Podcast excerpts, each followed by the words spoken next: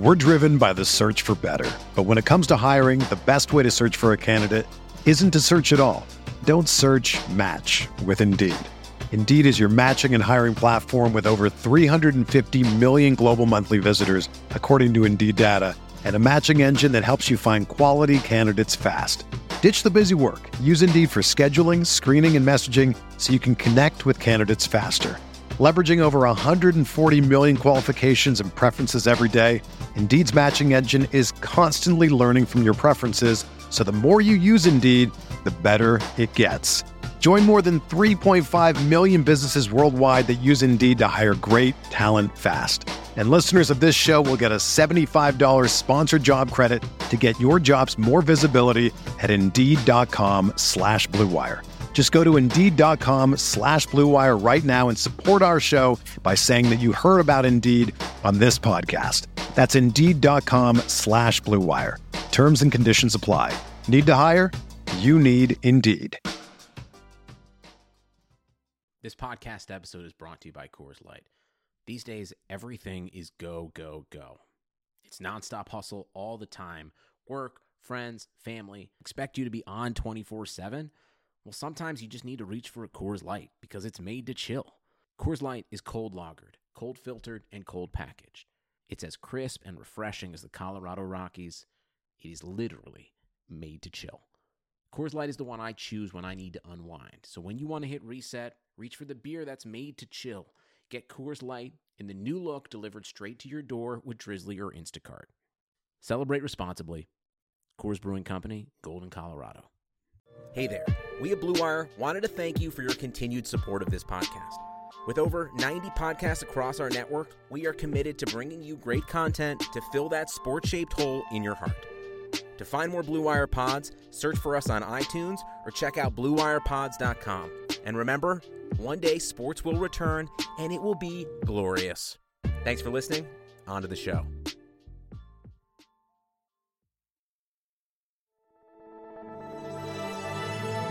Blue Wire. Hey, this is George Kittle, and you're listening to Candlestick Chronicles. New England sending QB Jimmy Garoppolo to 49ers. We believe we found the right guy. Garoppolo, quick pass, caught by Kittle. He dives, and he's in. Touchdown, 49ers. Kittle is gonna go. Touchdown. Hey, thanks for joining Candlestick Chronicles. It's a 49ers podcast on the Blue Wire Network. He's Chris Biderman. I'm Kyle Madsen. We're your hosts. Chris, it's starting to get hot outside, and you know what that means. What does it mean, Kyle? It's time to start beating the heat, baby. Yeah, that boy. We're back at it.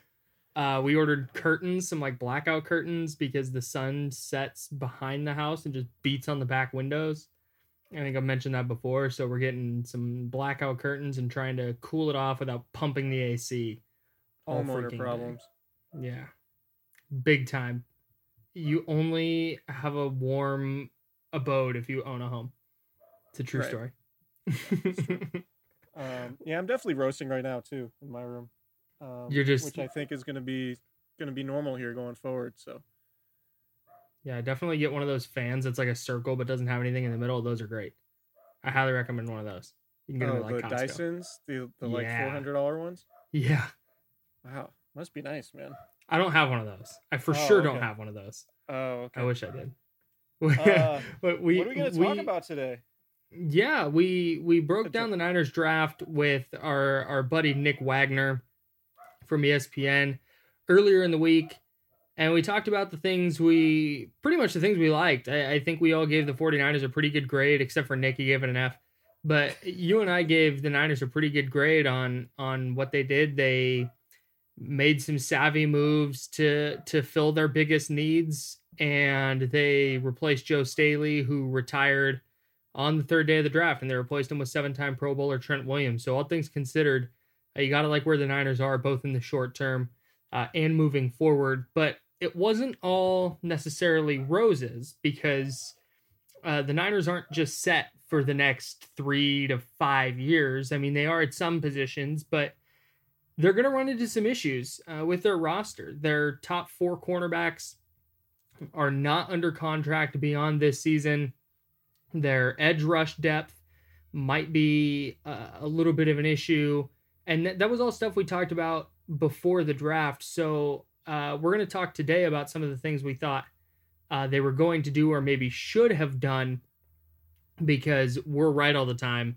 So, so uh, the first thing that really stood out to me when when we were laying out kind of pre-draft needs. Oh, good, my cats are going to yell at me through the whole podcast. That's great. Uh, the thing that stood out to me was when we were putting together before the draft 49ers needs. It was wide receiver, defensive line, and then cornerback somewhere in that top three. And there was some speculation that they might go corner at number 13 or 31 or maybe in a in a trade back from 31 and take a cornerback a little bit later to kind of start setting that position up for the future just because there's not really a, a foundational piece at that position yet. They not only didn't draft a cornerback early they didn't draft a cornerback at all. And that that that was a bit a bit confusing to me and, I think is something that they're going to have to address pretty early in next year's draft, unless something drastic happens uh, with, with some improvements on the roster this year.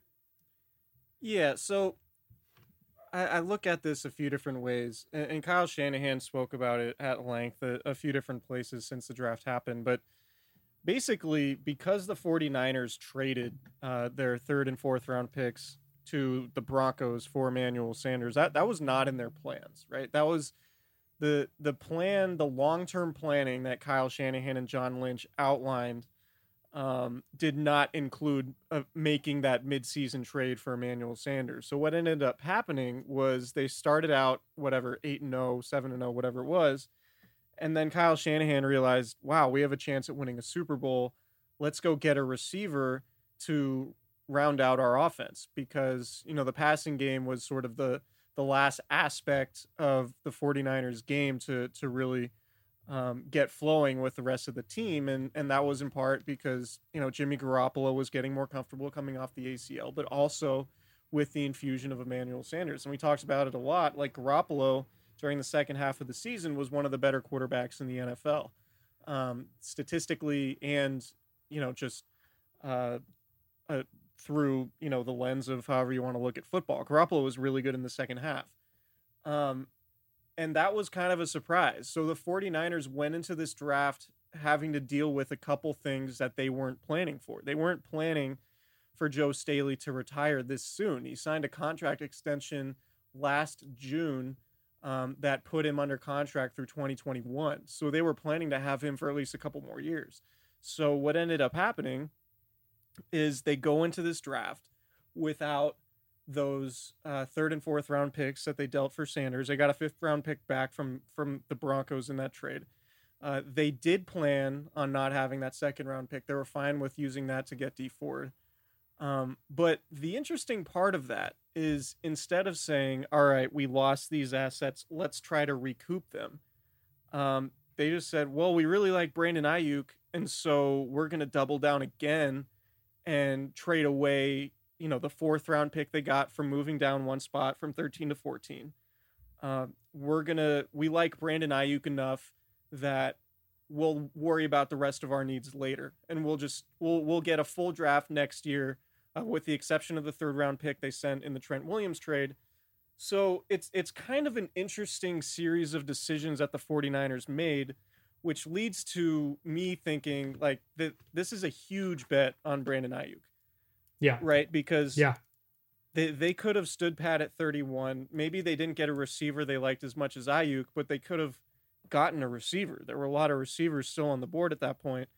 Um, they could have kept moving back to get a cornerback. They could have kept moving back to get another edge rusher. Um, you know, mm-hmm. we it, it's it's just an interesting series of decisions because going into the draft, the 40 like you and I and, and so many other people expected the 49ers to move back into rounds two and three of as often as they could because they had to start thinking about the future. Well, what Kyle Shanahan said was we were the best team in the NFL last year. I still think, even despite losing DeForest Buckner and Emmanuel Sanders, if I replace those guys with Javon Kinlaw and Brandon Aiyuk, then we'll still be in that discussion. And, you know, competitively, it's a really, really aggressive take. But I don't think it's something that like Bill Belichick or John Schneider um, would have done, right? Like the Patriots and Seahawks are two teams that are notorious for being competitive every single year um, and trading back a lot in the draft for more bites at the apple. And so that's sort of what I thought the 49ers would do because, as we've mentioned, their top four corners uh, Richard Sherman, Ahkello Witherspoon, K'Waun Williams, and Emmanuel Moseley, who's going to be an exclusive free agent or restricted. Either way, um, probably going to be back in 2021 regardless. But the other three guys are, you know, they could walk next year. And so now you're leaving yourself in a position where you probably have to address cornerback like you did uh, edge rusher before the 2019 season when you get, you know, you sent a second round pick to Kansas City for D Ford, and then you use your first round draft pick on Nick Bosa, it mm-hmm. could be that that's what the 49ers are heading towards next offseason. But, right. um, and the, the last point I want to make is the counter argument to that is as much as we talk about, well, the 49ers can't really rely on Ahkello Witherspoon because he's inconsistent and Emmanuel Moseley, we don't know if he can be a full time starter yet, and he made the mistake on third and 15 in the Super Bowl. Um, you know, you look at I mean, the statistics stand out for themselves. The Niners had the best pass defense since 2009, statistically, uh, during the regular season. And according to Pro Football Focus, they had the best coverage grade in the NFL. And I know we talk about how good the 49ers pass rush was and how how much that positively impacted their pass defense. But the corners were really, really good last year. And we like to mm-hmm. single out anytime there's a screw up. But I think in the aggregate, like it is a it is still a pretty solid group. Even if you don't think Richard Sherman's going to be as good as he was last year, it's still a really good group and that's what the 49ers appear to be banking on. But it is interesting to me that Kyle Shanahan in that position, not having picks in rounds 2, 3 and 4 said, "All right, this is how much I like Brandon Aiyuk and I'm going to trade up to get him." Um, at the cost of potentially addressing other areas of need on our roster. Um, but it's an aggressive play, and you know, and, and definitely an interesting one. And I can't yeah, really and... fault him for it. I think he knows, you know, he knows his team better than I do. But that that to me was one of the most fascinating things to come out of the draft from a big picture big picture perspective. Yeah, it's it's everything you just described is like the Niners went with this quality over quantity draft strategy, right? Like the the Javon Kinlaw pick was filling the need on the defensive line. The Brandon Aiyuk pick was filling their need at the top of the receiver depth depth chart. The Colton McKivitz pick is a versatile offensive lineman. They need some help on the offensive line, uh, some depth help. So he fills that. Charlie Woerner, they lose Levine Toilolo. You could see him. He's the best run blocking tight end in this class, according to PFF. You see him sliding into that Levine Toilolo third uh, third tight end role as a sixth round pick. And then Jauan Jennings uh, may not make the team just because the receiver depth chart is so crowded, but he forced missed tackles on 51% of his catches. And Kyle Shanahan loves guys who can create after the catch. So you see why that pick was made. That's all great, but but it's it's dangerous because a swing and a miss in this draft sets you back a, a year or two. And I, I get that having faith in the roster is good and saying that, hey, there just aren't that many open spots. So John Lynch and Kyle Shanahan are saying we can just trade up in the first round, get our two guys, and then make some moves around in the in the lower rounds and just walk away with a five player draft class because we don't have open roster spots. But at that point, you're just not fostering more competition. And I I get it. Like I'm I I I track the the logic and if it works out, that's that's great because it means they were maximizing the the quality of the player they think they're getting. But realistically, like when you look at NFL drafts, it's a it's a home run draft if you get like two quality starters out of it. That's like, all right, great. Like you can you can use those two starters. You have them on rookie deals. You might extend them, whatever but that's in a class where you take seven, eight, nine guys. The Niners have five guys now. And that just dramatically decreases the chances of of finding a productive player, even in the later rounds. We've seen them get DJ Jones in the in the seventh round. You get George Kittle in the fifth round. Like they've done a good job of finding guys later and in in the undrafted free agent pile. So this is just there's there's definitely some risk that comes with it. Like you said, they bet big on Brandon Aiyuk. And if he's not good or is is if he has a Dante Pettis type career where he's okay in year one and then falls off in year two, the Niners are going to feel that. And that's that's my biggest takeaway here is I, I I think they'll be fine. Like it makes sense. And you said it best. And Kyle Shanahan and John Lynch know their roster better than you and I do put together. But you you the the the pitfalls of the plan are very very visible.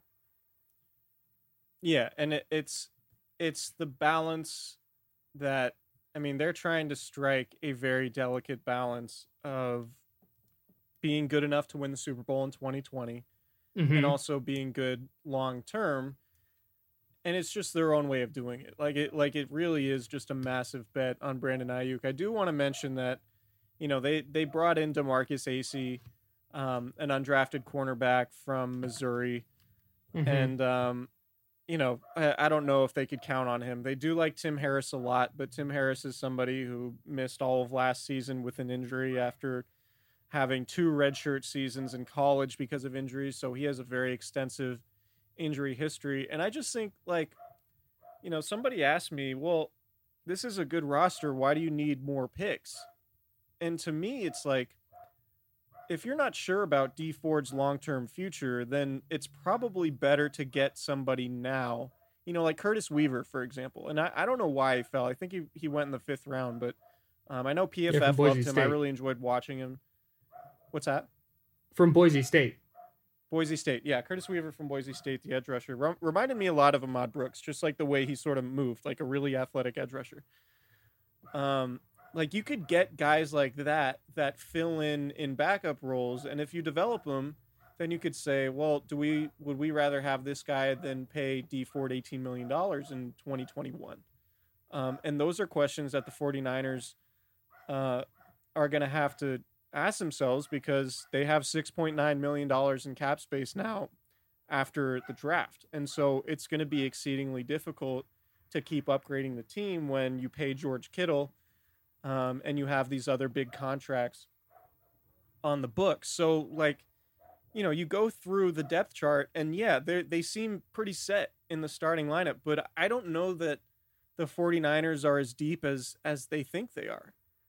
Um you know, like I think they do have good depth along the offensive line. I think their depth at receiver isn't terrible. Um but like can you upgrade the Kentavius Street spot? Right? Right. Like you you Right. lose you lose Sheldon Day. Is Kentavius Street somebody you would feel comfortable playing if you know Javon Kinlaw got hurt or if Solomon Thomas if you needed him to play on the edge because D Ford got hurt. Yeah, Um, which happened you know, the like- last couple years. Right, like you signed Kerry Hyder, who had one sack last year, and he had eight sacks, I think, a couple years ago at um, with Detroit. Um, but like, under Kris Kocurek. Yeah, are are you thrilled with Kerry Hyder and Ronald Blair as your backup defensive ends? Um, knowing all of the question marks you you could have at at that position above them on the depth chart with D Ford and Solomon Thomas, guys who you Right. might not be completely sure about. Ford, it's a health issue. Solomon, it's it's a productivity issue.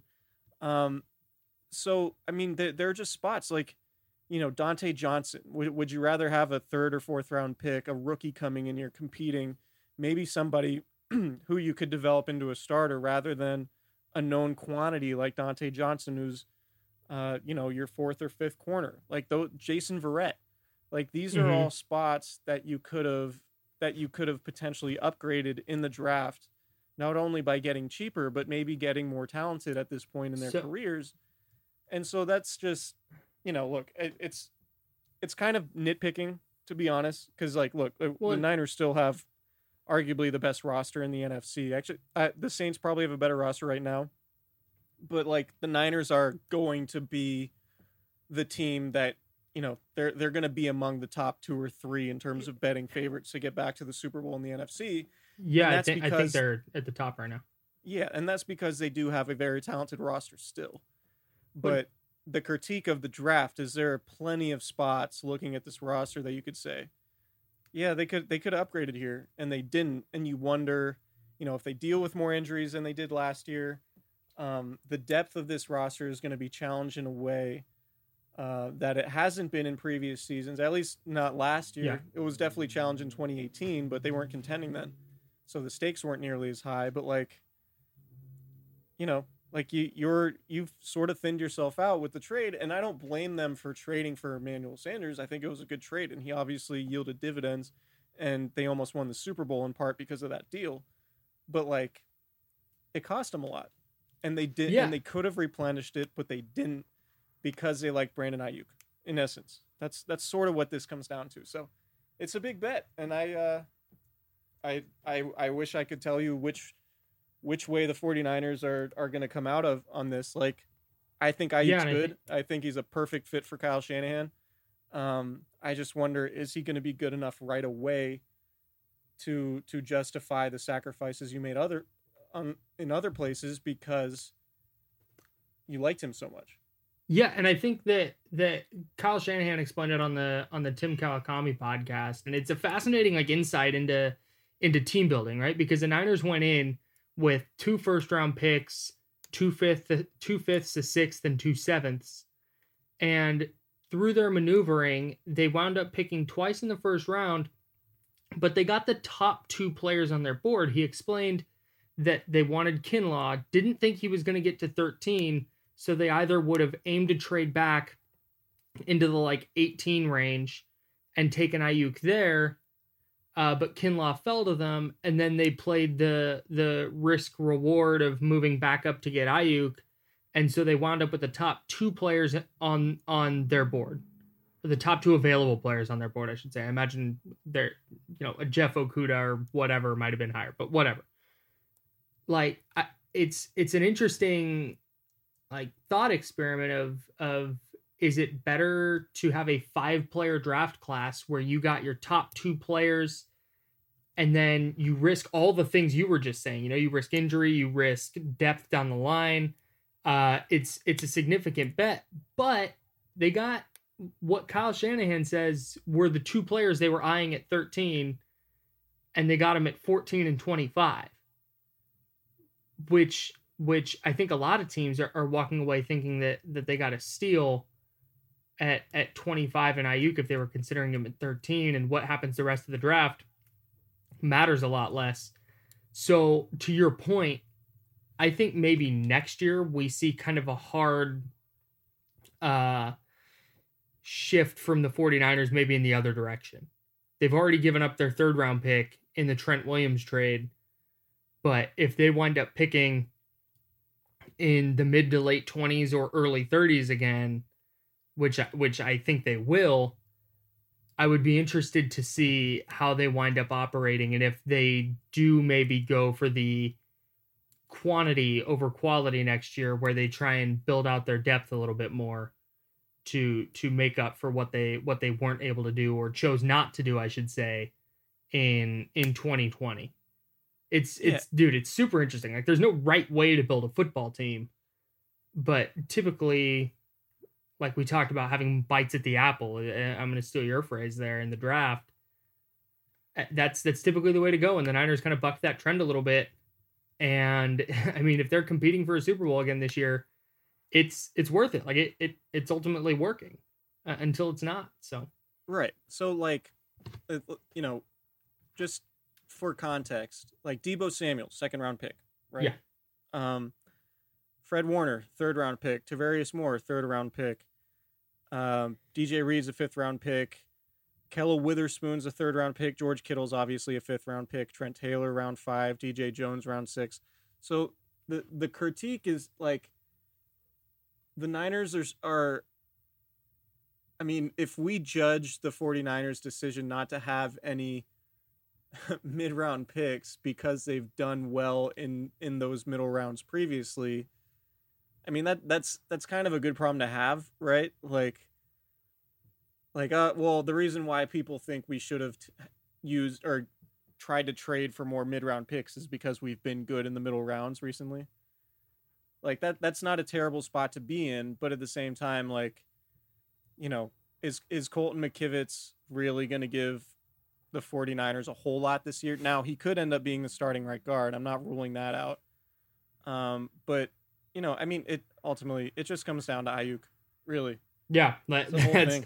that's Like- that's really it.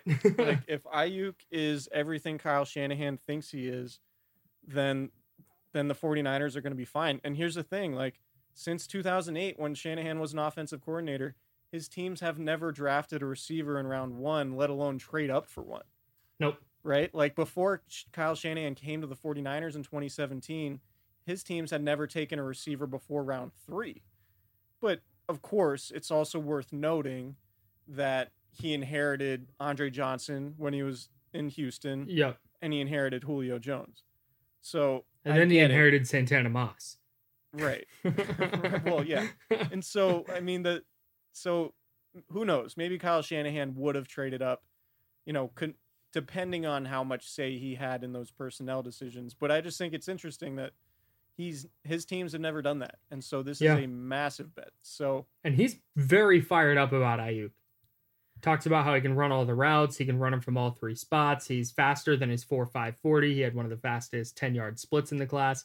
He I don't, yeah, I don't know if fans know this, but Kyle Shanahan has been so talkative this week. it's wild, dude. Like he's he's a talkative for for an NFL head coach in general. Like, he's a pretty affable guy compared to a you know Bill Belichick or a Jim Harbaugh or whatever. Yeah. But but like this week has been wild, He basically, like, I'm, I'm not the and he likes gluten free pizza. he likes gluten free pizza. um, but he basically like, I mean, go listen to that Tim Kawakami podcast episode, and shout out to Tim, friend of the pod. Um, but Shanahan basically outlined their entire strategy it was wild. in in that podcast, and I'm sitting there like, I've never heard an NFL coach talk like this. Like, I was expecting. I saw in the little description that it says they talk about Aiyuk, and I was expecting a like, oh, he's the best player on our board, so that's what we that's what we went and did. We think we got a really good player. Like, no, yeah, he, was like, yeah, we didn't we didn't think Aiyuk was, you know, he was our guy, and and we had just gone. So he, I guess the Cliff Notes version is that had the had uh Javon Kinlaw not been there at 13 or 14, the 49ers would have traded back uh, further than 14 into the middle part of the first round, probably recouped these middle round picks that were he that said we're a third round for pick not getting. they could have gotten. Yeah, and then use that first round pick on Brandon Aiyuk, and then the rest of the draft would have unfolded however it was. So the the fact that Kinlaw was still there uh, allowed the 49ers to take him and and get probably the best replacement for DeForest Buckner that they could have relative to how much Kinlaw is going to get paid on his rookie contract. Yeah. And then Shanahan said, "Well, we thought Aiyuk would go 18 to 22." And when we saw him available at 23 and 24, then we decided to trade up because the Niners had very good intel, to quote Shanahan, saying that uh, Aiyuk would not have fallen to them at 31. Right. Um, and so, if if getting those two guys was your top mandate, your best case scenario, like credit to the 49ers. Like you you develop a board, you develop a strategy. If you can execute that and come away with the players you want, like credit to you. But it came at a cost. And that that's all Right. we're saying here is just that's what the cost is. Like if if they're at a point where you know Dontae Johnson and DJ Reed are playing in games and you know you know say they're they have to start a playoff game like that's what this is going to come back to it's it's going to be those guys are in the game not some second round pick who might have been a far more talented player than either of those guys because the team was so content on moving up for Aiyuk. So why don't we Yeah, uh, before before we continue why don't we take a quick break Yeah, let's do that. Hey guys, if you're looking to last longer and go a few extra rounds, you should get to bluechew.com. Bluechew.com has the first ever chewable that brings your performance in the bedroom to another level. They've got the same active ingredients that are in Viagra and Cialis, so you know they work. And since they're chewable, they work faster. You can take them anytime, day or night, even on a full stomach. Please, you don't need to go to the doctor's office or spend time waiting in the pharmacy line. Blue Chew's online physician is free of cost, and once approved, your order ships straight to your door in discreet packaging because we know discreet packaging is very important. Here's a great deal for you guys. Visit bluechew.com and get your first order free when you use promo code BLUEWIRE. See, there's some synergy there. Just pay $5 in shipping. Again, that's B L U C H E W.com, promo code BLUEWIRE.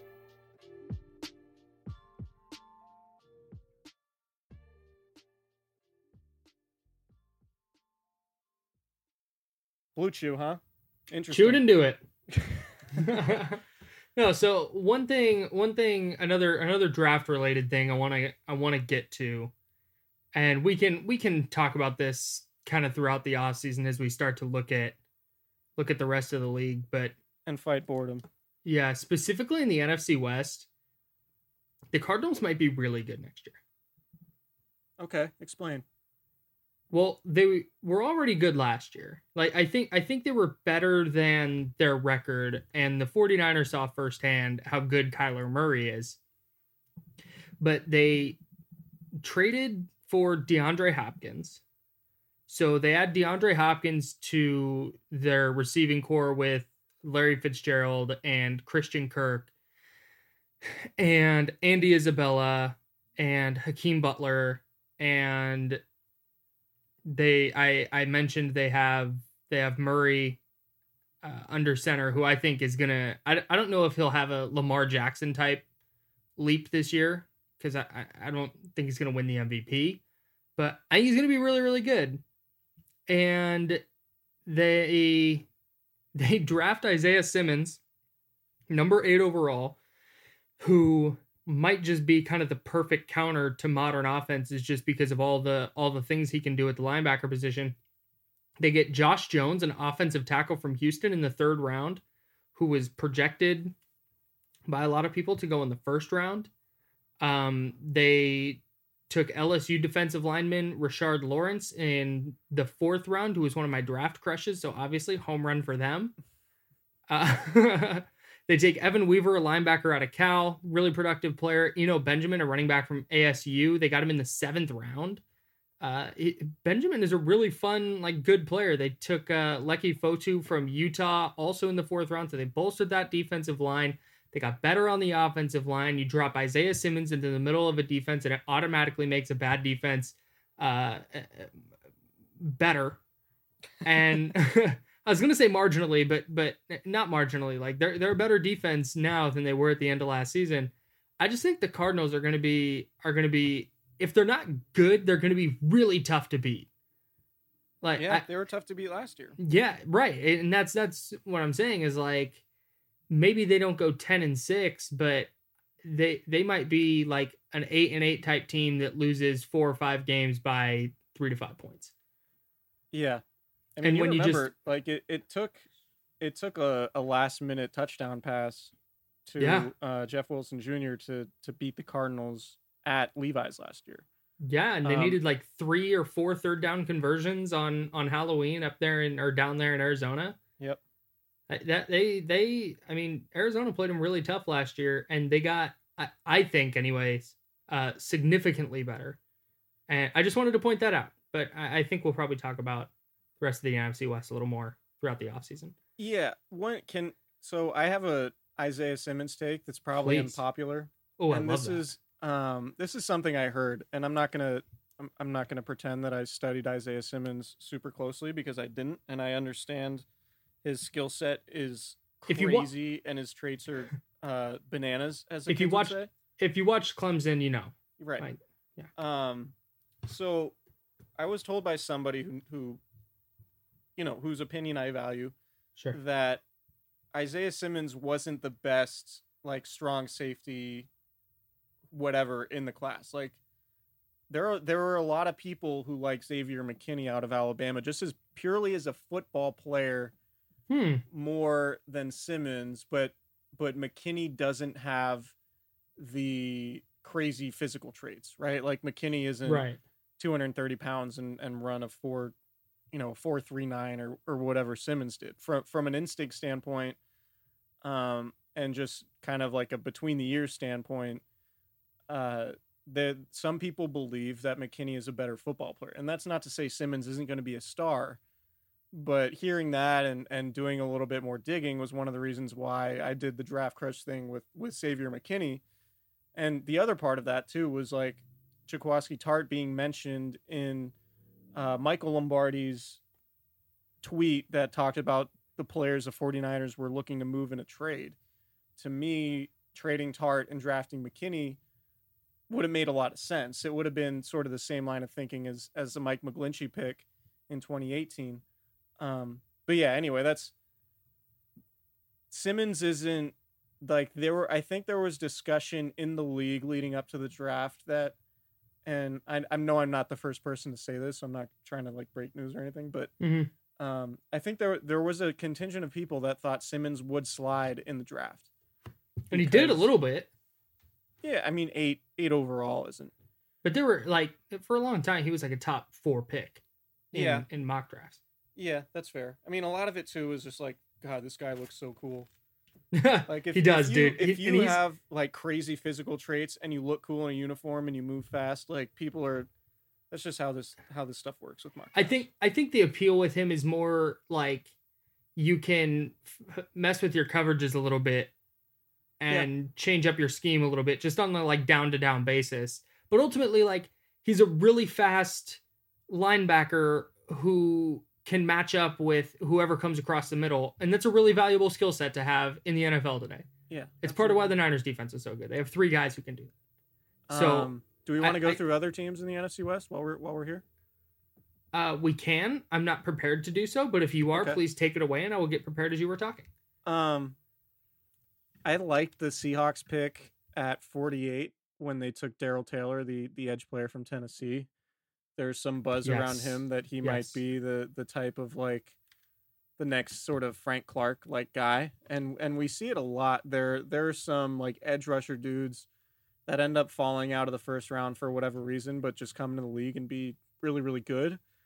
Uh, and so the fact that Pete Carroll, who's somebody that I respect immensely, just from a football mind standpoint and like a Sure. talent evaluation standpoint, if he's willing to forego signing uh, Jadeveon Clowney and Everson Griffen because he really likes Darrell Taylor, I'm inclined to think that Darrell Taylor, Taylor is going to be really good. So Yeah. I uh, I'm interested in that pick.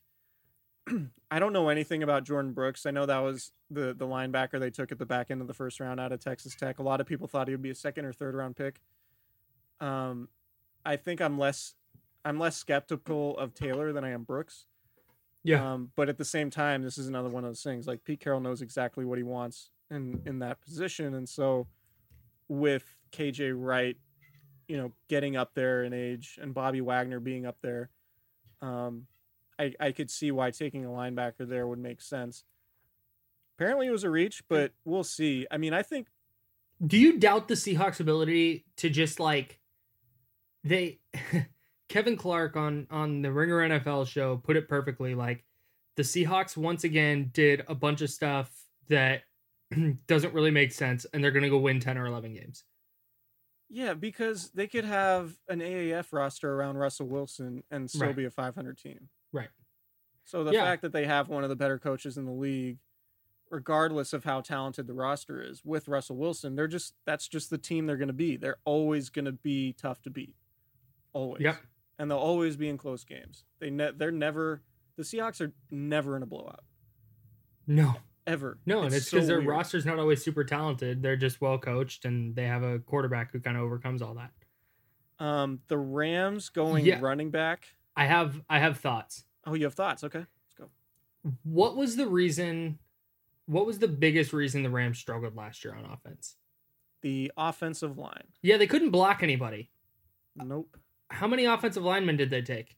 In the Uh, draft. Let me count here. Zero. No, they took one in the seventh round. Pick Oh, 250. Yep. Tremayne So, An- Anchrum.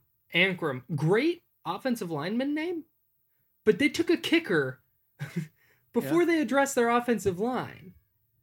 And here's they they you you said Cam Akers from Florida State. Really fun player. And was good even on a bad Florida State team, which I think says a little something. And I think he might actually be an effective NFL player. And I understand trying to replace Todd Gurley, but the Rams didn't have a first round pick. Pick number 52, where they took Akers, was their first selection in the draft. And they took a running back. And then they took a receiver with their second pick five picks later. I like Van Jefferson. I think Van Jefferson's fine. I think he's a he's a he's a good player. Florida had a lot of Florida A wasn't great, but B had like a lot of receiving options. And so there was no like high volume guy. And I think Van Jefferson is better than his numbers. Yeah, same. But then like Terrell Lewis from Alabama is like a toolsy edge rusher guy who uh, is big and long and strong, but you know He's like is- a Belichick type that like, you know, are we playing a four down front or three down front this week? Is he going to drop Right. into coverage or you know, pass rush or whatever? He he's like one of those versatile dudes. Do you trust the Rams to be that smart on defense to figure out how to use him though? I don't because to be honest, I, either. can't even name the Rams offensive coordinator off the top of my head. It's because Sean I McVay. know I know Wade Phillips is gone, and I forgot the name of the dude they replaced him with. their defensive coordinator. Yeah, I have, I have no idea, but no, I we just have the I- technology. I'm I'm stunned that they didn't do more to address their offensive line, considering how bad it was last year. Brandon Staley, Oh, of course, yeah, coordinator of your LA Rams. yeah, yeah, of course. Brandon Staley. We're actually going to talk about Joe here in a second, but I I I think the Seahawks are just going to be in the mix because of all the things we said. I think the Cardinals are going to be really good. I think the Cardinals are going to be good. I don't think they'll be really good, but I think the Cardinals are going to be dangerous. I I don't think the Rams got a lot better. And I and I think the Niners are are still the best team in the division roster wise. Yes. But- I think there's like of all the teams in the NFC, you look at sort of in that middle tier. Um, and I know the Cardinals just had the eighth overall pick, so maybe they're towards the bottom or maybe even a lower tier. But typically, there are a few teams that make a significant jump. And the 49ers last year would qualify, right? Like they, they went from 4 and 12 to 13 and 3. Um, Yeah. I don't know Let's- if the Cardinals are like going to make a massive jump, but like Yeah, if their the Cardinals defense won concerns 10 me games still. next year, I wouldn't be surprised.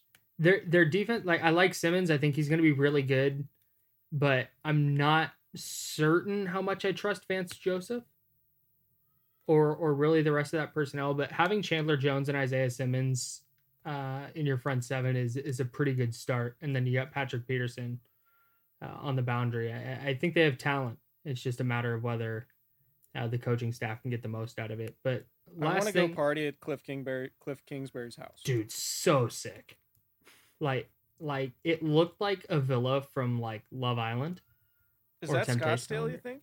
You think he's out in Scottsdale or is he out like he might he might be out in like queen creek or something Okay. like just out in the cuts or maybe maybe Right. somewhere um maybe like gilbert somewhere yeah i don't know um arizona It's probably not geography Glendale. If you've been to No. Arizona and you've been to a game in, in Glendale, that's don't, think Cliff and if you haven't house is in uh, don't so I, I, saw kendrick uh, lamar in glendale You what? I saw kendrick lamar in glendale Really? yeah At the arena? Yeah, yeah, at uh, Gila River Resort Arena or whatever it's called. He's uh he's way up there on, on my list of guys I haven't seen. I've seen a lot of guys, but not It's but not very fun. Yeah, I can imagine. Do, you- do you have Um, any more? Do you have any more draft related stuff you want to get to? I was just gonna talk about how much my my trip back from Arizona the day after Halloween sucked because Mm. I stayed in Glendale. Um, couldn't get a car, couldn't get an Uber and Lyft in Glendale on a Friday morning to the airport. well, yeah. And by the time I did, uh, there was a bunch of traffic and I nearly missed my flight. Oh man. And the craziest part was I get on the plane Oh, and then if if you know anything about Eric Branch, you know that he's not the most punctual dude. Um, Eric Sure. Branch was sitting there smiling with this shitting grin on his face because he beat me to the flight, which is a shocking development. anyway, no one cares about my my travel escapades, but. We got to get Branch back on the pod. we do. We'll get Branch on the pod. He's dying to come Let's on. I know that. Um, Speaking of Branch and speaking of the Niners beat writers, you guys got to talk to Joe Staley yesterday, an uh, emotional Tuesday. Yes. Uh, Joe Staley retired on day three of the draft. I was not in that video press conference, so I will uh, save my thoughts and I will turn it over to you uh, to kind of talk about his his video conference. And Patrick Willis and Mike McGlinchey and George Kittle also did conferences. So what were kind of the highlights from from that? Yeah, it was a lot, and I actually spent today. I wrote probably the longest story I've written in a few years, um, just all about Staley and what he meant, and sort of the anecdotes that explain why he means so much to the team. Like, really, Staley. You talk about culture in the locker room and everything like that, and you know, I don't really know how much people understand how important culture is, but it's it's you know, I mean, if you work anywhere, if the culture sucks, you hate going to work, whether you like, you know, what you're doing at work or not. Um, the 49ers, the players, one of the reasons why they've been so successful, and we mentioned it even when they weren't winning games in 2018, like the culture is really good, right? So Staley has sort of been, um, I don't want to say like, like a ringleader, like he's not really a rah rah uh type guy. He's definitely more of a lead by example guy, but he also knows if there's an important thing to say at a certain time, he's going to be that guy to say it. But I mean, the Niners are losing a lot in in Joe Staley retiring, and the, it's not that he's irreplaceable because you have guys aging into the league or or you know becoming men within the league like Fred Warner for an example like Fred Right. Warner to me is probably going to be the guy who's going to step up in place of DeForest Buckner from a leadership perspective. Um, with Staley gone, it's probably going to be Mike McGlinchey and more of Jimmy Garoppolo and for sure George Kittle. Right. Um, but Staley had a really remarkable career. And what's interesting about it to me that I wrote about it a little bit today and you or for to I guess for today, if you listen to this on Thursday, um, the adaptability of Staley's body and the way he played the game is something Mike McGlinchey talked about. And he said that Staley basically was the model for offensive linemen for the last 15 years. Like, you know, that's that's who Joe Staley was. If you're if you're an offensive tackle coming up in high school, you know Joe Staley because of the way he plays, the athleticism that he has, the fundamentals that he plays with, the work ethic that he that he has, and all the leadership qualities and stuff. And and people see Staley like, you know, the really funny guy, the Joe show, all the different stuff on Niners social and and 49er Studios does a really good job with all their digital stuff. Um, the Canadian accent with George Kittle. Uh, Staley does an excellent or did an excellent job of towing the line between having fun, we're playing a game, and making sure everyone is is in a good place mentally to to be enjoying what they do versus also being a kick-ass player who's one of the best guys in his at his position in the league. Um and so, you know, going from this 320 pound dude uh early in his career playing in a power running scheme and then dropping a bunch of weight to playing, you know, playing a zone running scheme and always being a really good pass protector. Uh, Pro Football Focus said Staley was the best run blocking tackle of the last decade. Um, and just somebody who's really revered by his teammates and and everybody. So it was just it was interesting to hear, you know, stories George Kittle talked about uh his rookie season during OTAs, his first offseason, he was too intimidated to go talk to Joe Staley.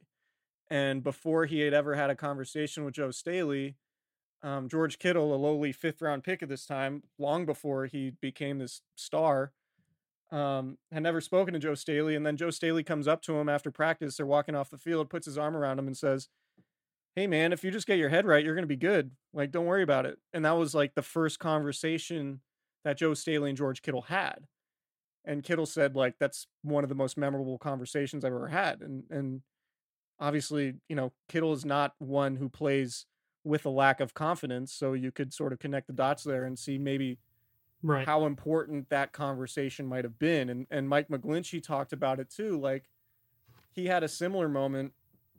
Um, there's there some funny anecdotes from McGlinchey and Staley. Uh, I don't want to step all over everything I wrote, but um, there was a similar moment in Houston during joint training camp practices between the Niners and Texans, and J.J. Watt completely flattens Mike McGlinchey, a rookie, on one of their first reps and one on ones. And Staley goes like, he goes up to McGlinchey and he's like, "Hey man, can't get any worse than that, right?"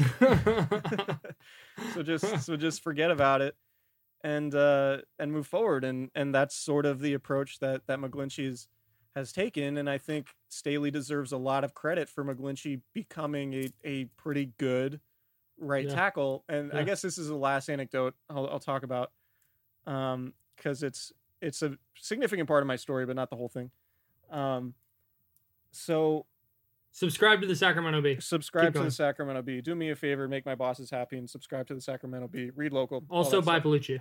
Yeah. Sure to Um, do it. So, Mike McGlinchey was a tight end in high school, and then he went on a visit to Notre Dame as a junior. Um, God, I need to pull up this guy's name so I don't screw it up because it's an important name. Uh, so the strength Charlie coach- Weis. No, not Charlie. the strength coach, um, Tyrone Willingham. Paul Longo, Mm. strength coach at Notre Dame, Paul Longo, says, You remind me a lot of another former high school tight end who converted to tackle, Joe Staley. And Longo was at Central Michigan in 2006, Staley's last year there before he was a first round pick of the Niners in 27 in 2007. Um, so this is when Mike McGlinchey's in high school. He goes back, decides to convert to offensive line because that's what everybody, all the college programs who are recruiting him, are telling him to do. And then he's he starts watching Joe Staley and watching the Joe Show on YouTube and and watching all the the cut ups and and decides at that point as a junior and senior in high school that Joe Staley is the dude that he wants to be. Wow. Um, and other people ha- have written stories similar to this, but uh, McGlinchey talked about it. But yours is at the length. best one. Yeah, McGlinchey talked about it like Tuesday. So the, one of the funny things that Staley mentioned um, in his his Zoom call yesterday, because Staley's a really like self-deprecating dude. Like that's a big part of his humor. And so he goes into Mike McGlinchey's house, and Mike McGlinchey wore number 74 because of Joe Staley when he converted to offensive line back in high school.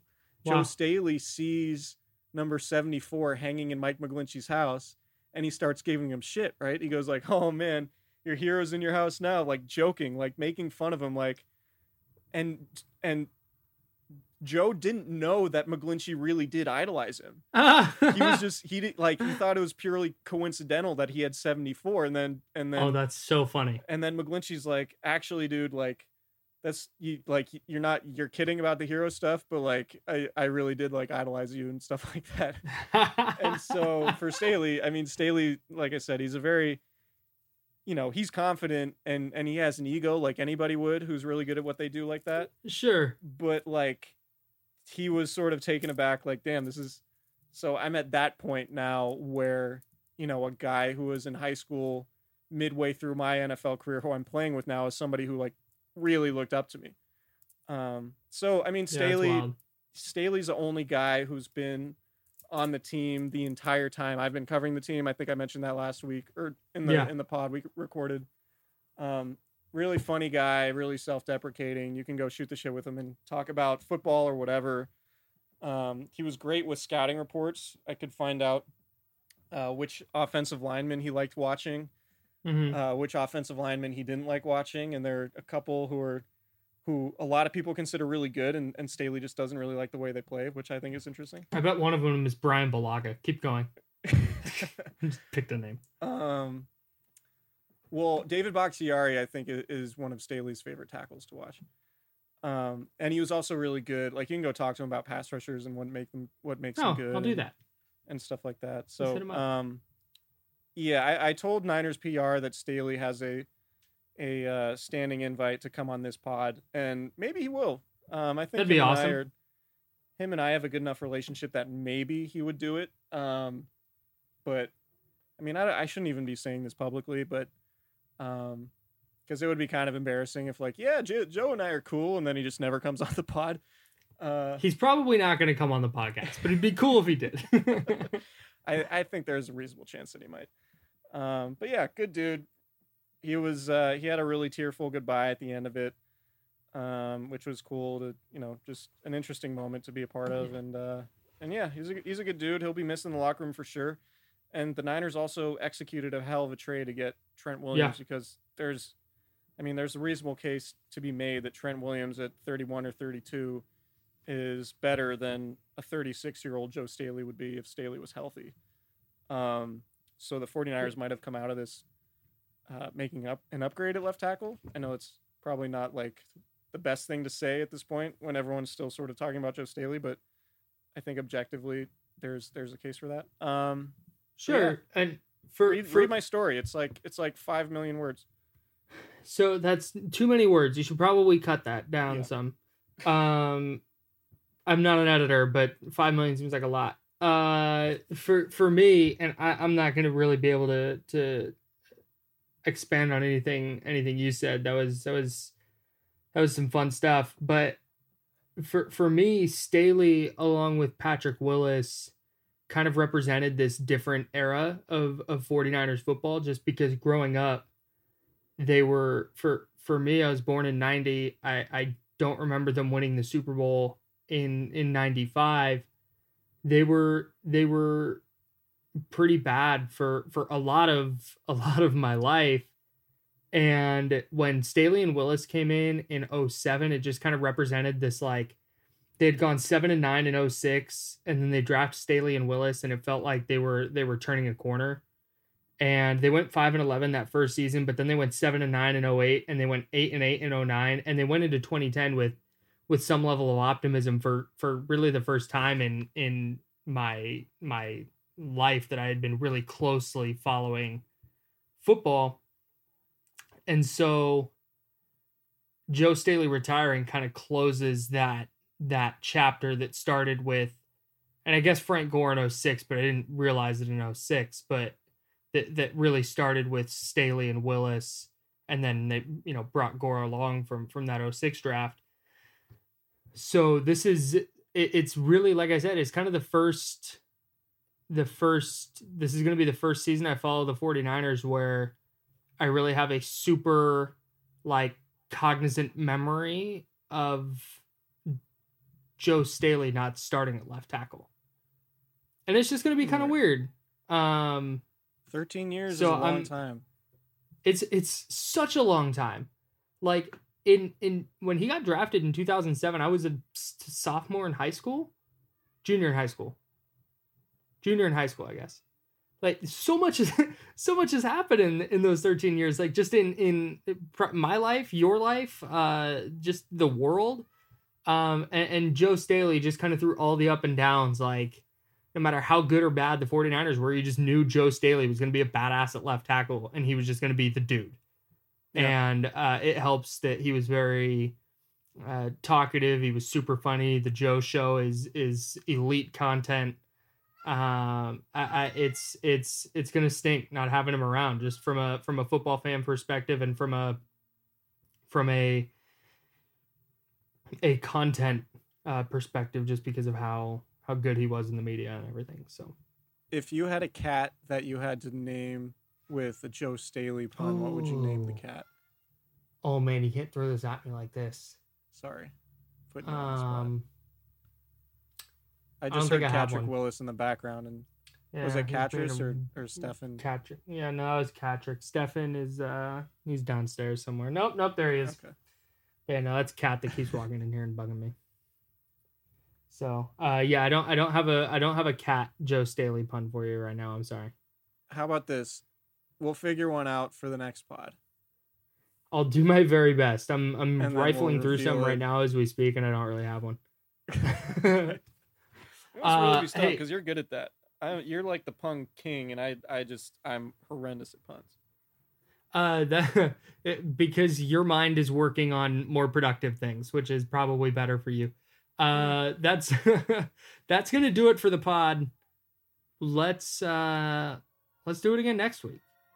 Uh, subscribe, yeah. rate, review Candlestick Chronicles wherever you get your podcasts. Uh, the Niners are going to be very, very interesting going into next year uh, because a lot of teams in the NFC got better, and and I think the Niners, at least over the long term, got better as well. So, uh, as we said, they made some big bets, and uh, how, how those bets play out is going to be is going to be fascinating to watch, and I'm excited to follow it. So, uh, I'm going to go feed my angry cats. Uh, Chris, we will talk to you next week. BlueChew. Chew it and do it.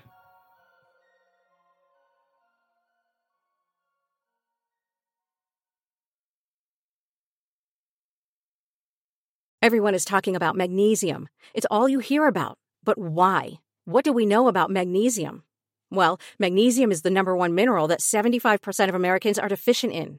If you are a woman over 35, magnesium will help you rediscover balance, energy, and vitality. Magnesium supports more than 300 enzymatic reactions in your body, including those involved in hormonal balance. From functional medicine doctors to mental well being and female hormone experts, we all know that magnesium is the one mineral to improve all aspects of well being and health. But which one? Magnesium Breakthrough from Bioptimizers, the trusted choice recommended by leading experts with seven best absorbed forms of magnesium to ensure your body receives the support it needs for overall well being. Go to bioptimizers.com slash balance today and use code BALANCE10 for 10% off. Support your journey to wellness at B-I-O-P-T-I-M-I-Z-E-R-S dot com forward slash balance. Magnesium Breakthrough from Bioptimizers, your foundation to optimal health and vitality.